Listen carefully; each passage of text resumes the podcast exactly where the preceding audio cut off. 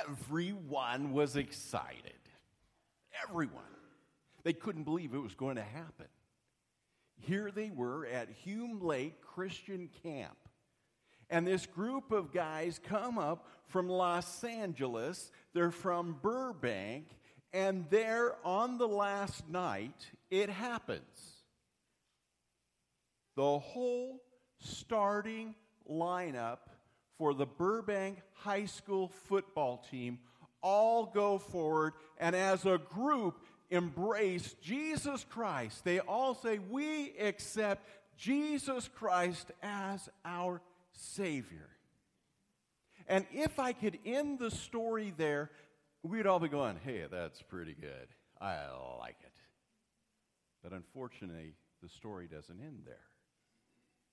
About three weeks later, this young gal, she is a high school student at Burbank High School. She goes to a party of friends, and there is one of the guys. He's a mountain of a guy. He's one of the linemen, and he is wasted. And he is profane, and he is cruel, and he is mean. And she's only like five foot.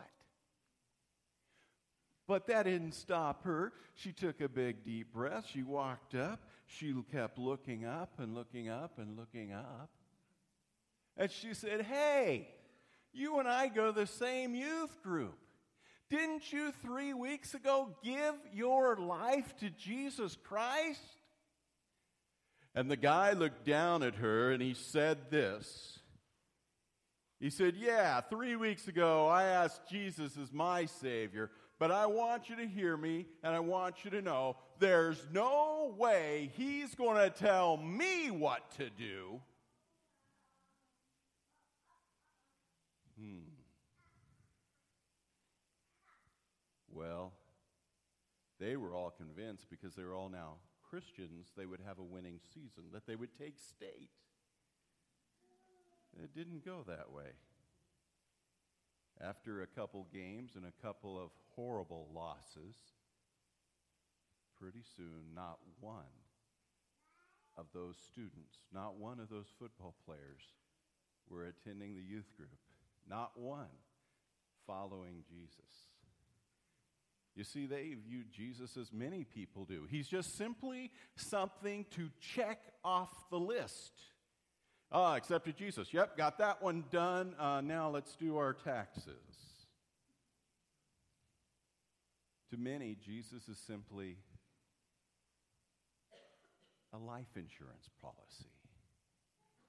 Jesus is a lucky charm.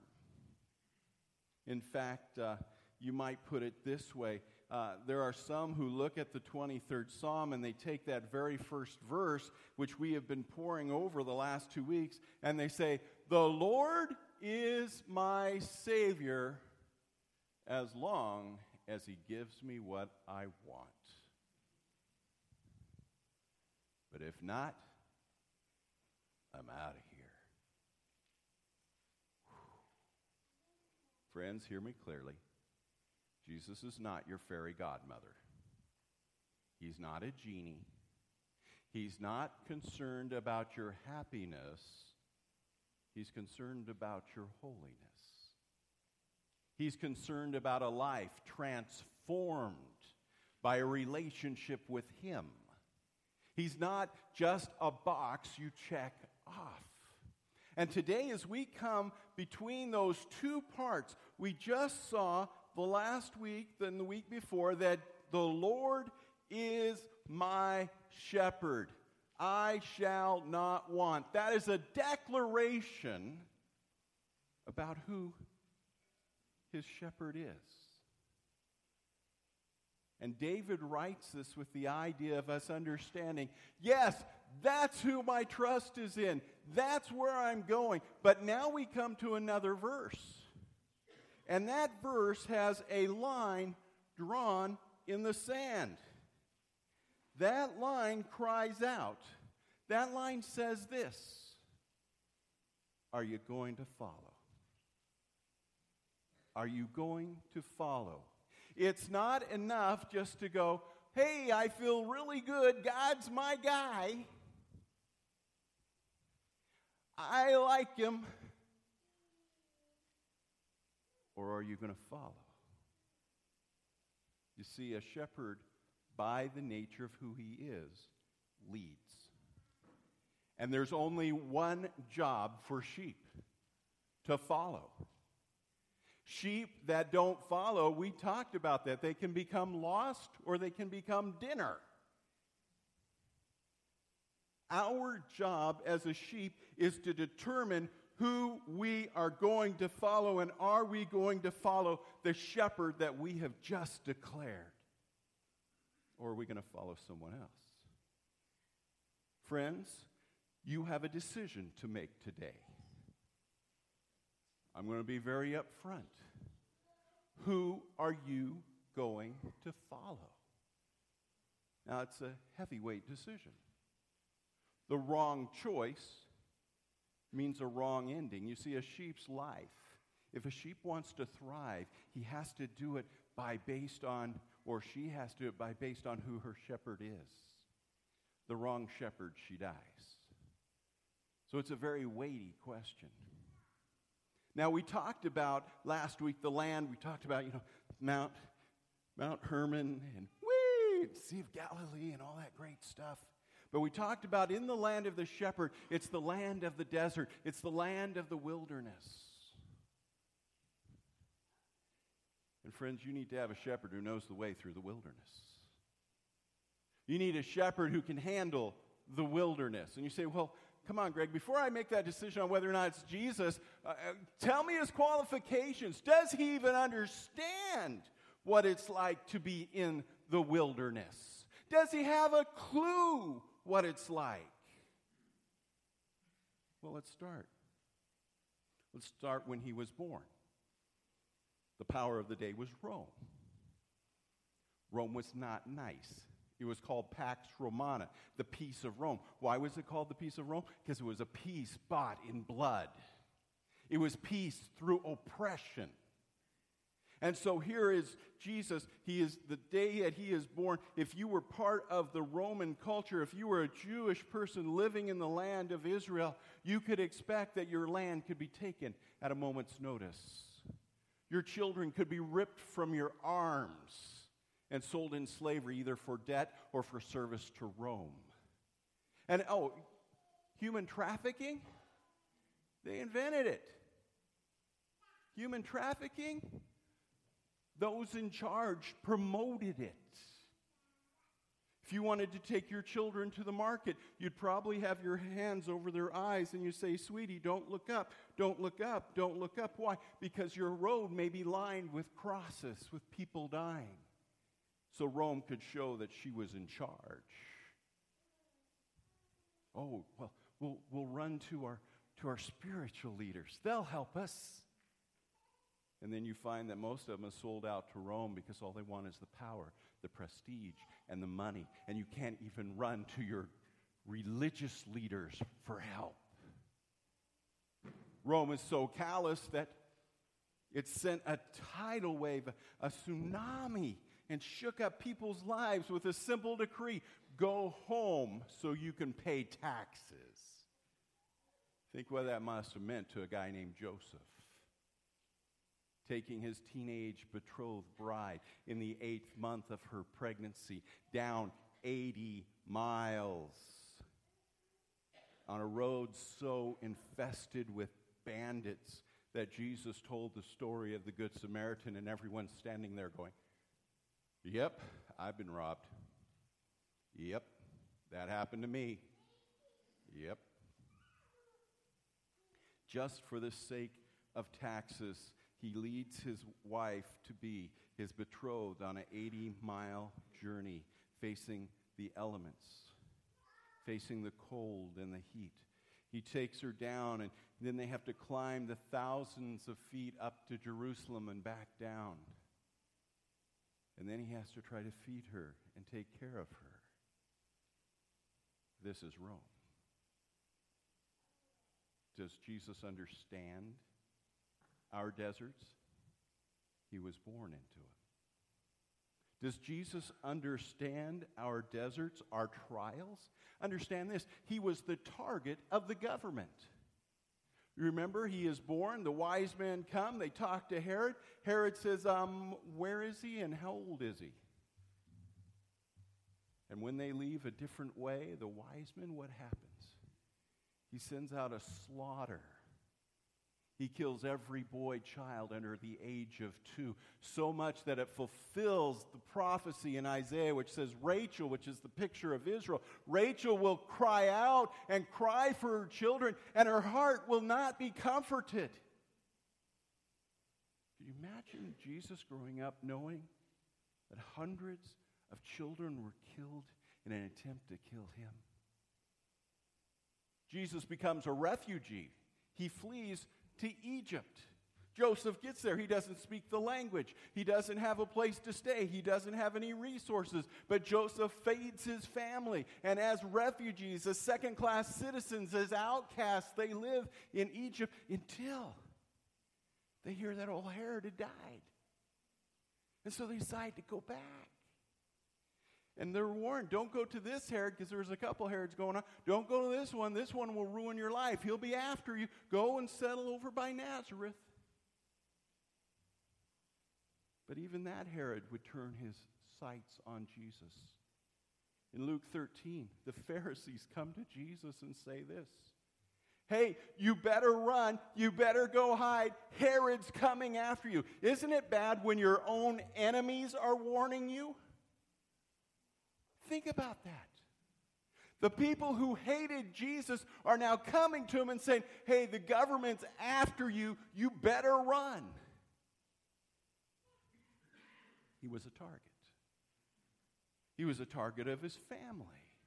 It says in the scriptures that his own brothers didn't believe who he was. And get this, we see in Mark 3, Mark chapter 3, all his brothers and sisters and his mom his mom to whom the angel appeared, his mom to whom he had, uh, she, who had treasured in her heart all the things of Jesus. Come and say, um, Excuse me, Jesus, you need to go with us because you're crazy. You've lost it. Son, son, I'm really sorry, but you're a little cuckoo on what you're teaching. It's interesting, there are two main passages which talk about the life Jesus had. It says first that he was a man of sorrows, acquainted with grief. We find that in Isaiah. But then it turns around in first in John chapter 1 verse 10 and says he was the one who came to his own and his own rejected him. He's been rejected by the government. He's been rejected by his family. He was rejected by the Jewish leadership, the, the spiritual leaders. The least he could hide in his church, right? No. First, they sought to dismiss him. Hey, he's just a crazy carpenter guy. Why, why are you listening to the hick from the sticks? But then, when his miracles started happening, they couldn't dismiss him anymore. So they decided, we'll discredit him, we'll call him a fraud. But miracle happened and miracle happened, and people go, Hey, I knew this guy. He was blind. He was, she, she, she was dead. Now she's alive.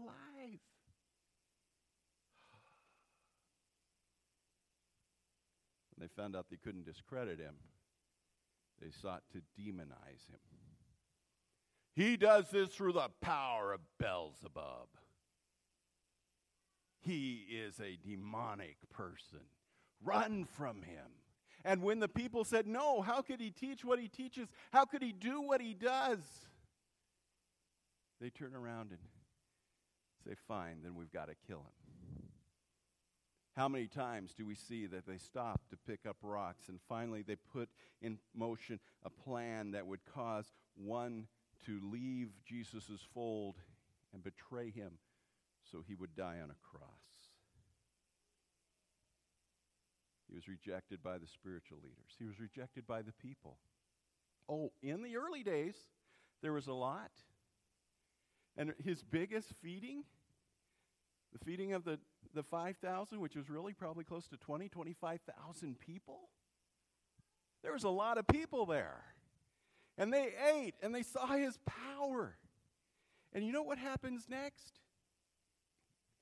Give us more food. And Jesus says, I'll give you some food, but it's not going to be food of, of food food. It's going to be spiritual food. Let me tell you about what it means to follow me. Let me tell you what, about what it means to be a, a disciple of Jesus Christ. Let me tell you about that.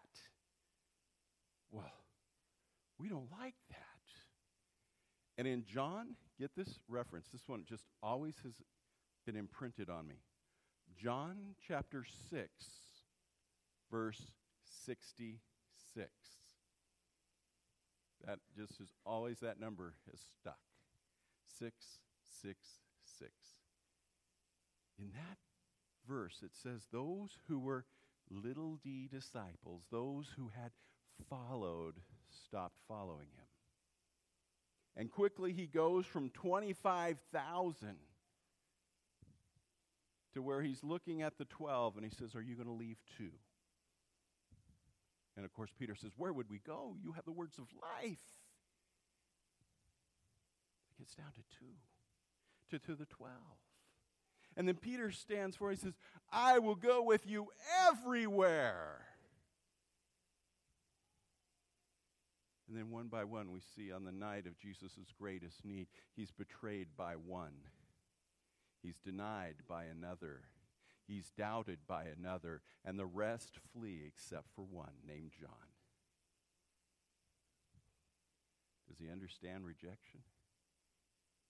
Does he understand? And, and understand, he went into this life with a great big bullseye on his back. Because not only do we have all this rejection and sorrow from humanity, but think about what he got from his arch enemy, Satan. It's told immediately after he is baptized, he's led by the Spirit into the wilderness. And for 40 days he fasts, he doesn't eat. He is weak as a man. And Satan shows up. And guess what? He didn't send one of his second class demons. He didn't send anyone who was second or third class. The big guy showed up himself. The one whose name also means accuser shows up. The dragon shows up at the Savior's time of weakness. And we get the three questions. But guess what, folks? The three questions are the highlight reel. For 40 days, he pounds on Jesus. For 40 days, he unleashes everything he's got. And in the end, Jesus wins. He uses the scriptures and he wins. But at a cost. If you recall, there's a little cryptic thing at the end, and look, and angels came and ministered to him. They didn't come and pat him on the back, back and wipe his brow, they put him back together. Does Jesus understand? And then there's another cryptic statement. And it says, when Satan left, he left so he would come back and seek another more opportune time to attack. Hell itself was gunning for Jesus. So, my question for you is this Is he qualified? Is he qualified? Does he understand what you're going through? Does he understand what it means to be in a wilderness, to be in a desert? Does he understand what it means to be rejected? Does he understand the weakness of being a human? And I would resounding say, yes. For he is a unique shepherd because he's the only shepherd who ever became a sheep. tells us in John 1 he came to this earth, the shepherd of shepherds, the chief shepherd, and he put on human flesh.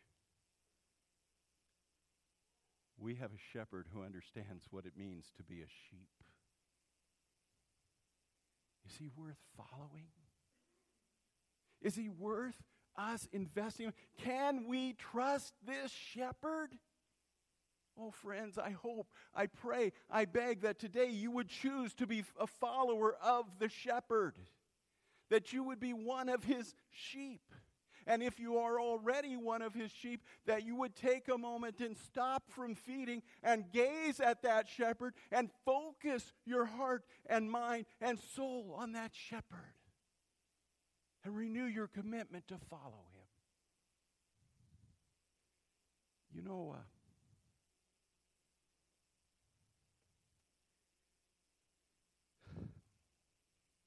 there's something about a sheep a sheep's only job, if it wants to thrive, the only thing it has to do is follow. And for a sheep to thrive, they need several things. They need plenty of food. They need still water to drink. They need freedom from pests. They need someone to protect them. They need someone to gather food they can't reach. They need someone who will look over their health. They need someone who will prevent disease and heal wounds. They need someone to give them a home. Sheep can only thrive when a good shepherd is there. And friends, we have a good shepherd. We have a shepherd we can trust, a shepherd who's been one of us, a shepherd who understands what we have gone through, a shepherd who has conquered the desert. One of Jesus' phrases was this Yes, in the world you're going to have tribulation, but be of good cheer. Be encouraged. Why? Because I've overcome the world. I've overcome the world, the flesh, the devil, I've overcome the systems that fight against you. I've overcome death and grave. And in fact, when my name is mentioned, grave runs in fear. Let me be your shepherd. Let me be your shepherd. I've overcome the world. Turn with me to Matthew 5. You want to know why you can trust him? Turn to Matthew 5. Listen to how he teaches. Matthew 5, starting in verse 1. When he saw the crowds, he went up on a mountainside and sat down. His disciples came to him. He began to teach them, saying, Now listen closely. Blessed are the poor in spirit. Does that like sound like someone who understands people in the desert? for theirs is the kingdom of God. Blessed are those who mourn. Does he understand where you're coming from? Get this, for they will be comforted. Blessed are the meek. Why? For they will inherit the earth. Blessed are those who hunger and thirst for righteousness, for they will be filled. Blessed are the merciful, for they will be shown mercy. Blessed are the pure in heart, for they will see God. Blessed are the peacemakers, for they will be called the sons of God. Blessed are those who are persecuted because of their righteousness, for theirs is the kingdom of heaven. Blessed are you when people insult you, persecute you, and falsely say all kinds of evil against you because of me. Rejoice and be glad, because great is your reward in heaven for the same way they persecuted the prophets who were before you. The shepherd teaches like a shepherd. He understands. But one of the things that Scott shared today when he shared the scriptures was that the sheep follow. The sheep follow. They follow his voice in John 10 they follow him. Today, as you choose who you will follow, be very careful on who you choose. And don't buy into the illusion that if you don't choose, you haven't made a choice. You might say, you know what, I'm not following anyone, I'm following myself. I, am going to run ahead. I'm going to go my own path. I'm going to do my own thing. There was a story told of a pastor taking a group into the Holy Land, and he had just taught them that the shepherd always leads. The shepherd always leads to handle whatever comes its way, to show them the path, to make sure they get the water, to make sure they get the food. Shepherd always leads and they turned a corner, and there they saw a man and his two sons, three sons, and the sheep were in front of him, and the sheep were going ahead, and they said, Hey, Pastor, you're wrong. You're wrong. See, the sheep are ahead of the shepherd. The pastor stops the van. He runs out to the shepherd and he goes, Shepherd, shepherd, my mind is blown. Meltdown. What's going on here? I thought that shepherds always lead their sheep. And the man began to laugh. he goes, I can see your problem. I'm not their shepherd, I'm their butcher. There's a way that seems right unto man, but the end thereof is destruction. Oh, friends, will you choose to follow the shepherd? Will you choose to follow Jesus? Will you choose to go down his path, his way, where he will lead you? Next week, we're going to talk about what it means to walk with the shepherd. What he will do for us and what we do in obedience as we follow him. But we have to cross that line, don't we? We have to say, The Lord is my shepherd. The choice is yours. In the back, there'll be some people in that corner who would love to pray with you. Maybe you need to meet the shepherd. Maybe there's some things that have kept you from following the shepherd. They would love to pray with you and deal with that. Shall we pray? The Lord is my shepherd, and he's everything I need. The Lord is my shepherd, which means that I have to follow. And Father, I, I ask for us a, as a congregation. Not that I personally or each one of us personally follows you, because we want that to happen, but I pray that we might be a congregation that says, as a flock, we will follow the shepherd. And that you are the one we choose to follow. I ask this in Jesus' name. Amen. You notice I prayed that little bit of prayer that we would do it as a flock. Can you hear my pastor's heart? I'm stepping off not as your shepherd, but as a fellow sheep. You know the number one reason why people in the world don't want to follow Jesus? Is because they look at us. They're afraid of hypocrites. They don't see lives transformed. They think sometimes we're all about us and not about a hurting world. And when we follow Jesus, we have to follow him as not only individuals, but as a flock. And would you commit with me that this place would be a flock that says, we're following him together. And we're going to encourage each other. And we're going to build each other up. And we're going to help people discover what it means to follow the shepherd. Would you join me, sheep to sheep, to make that happen? Would you lead us in worship, my friend?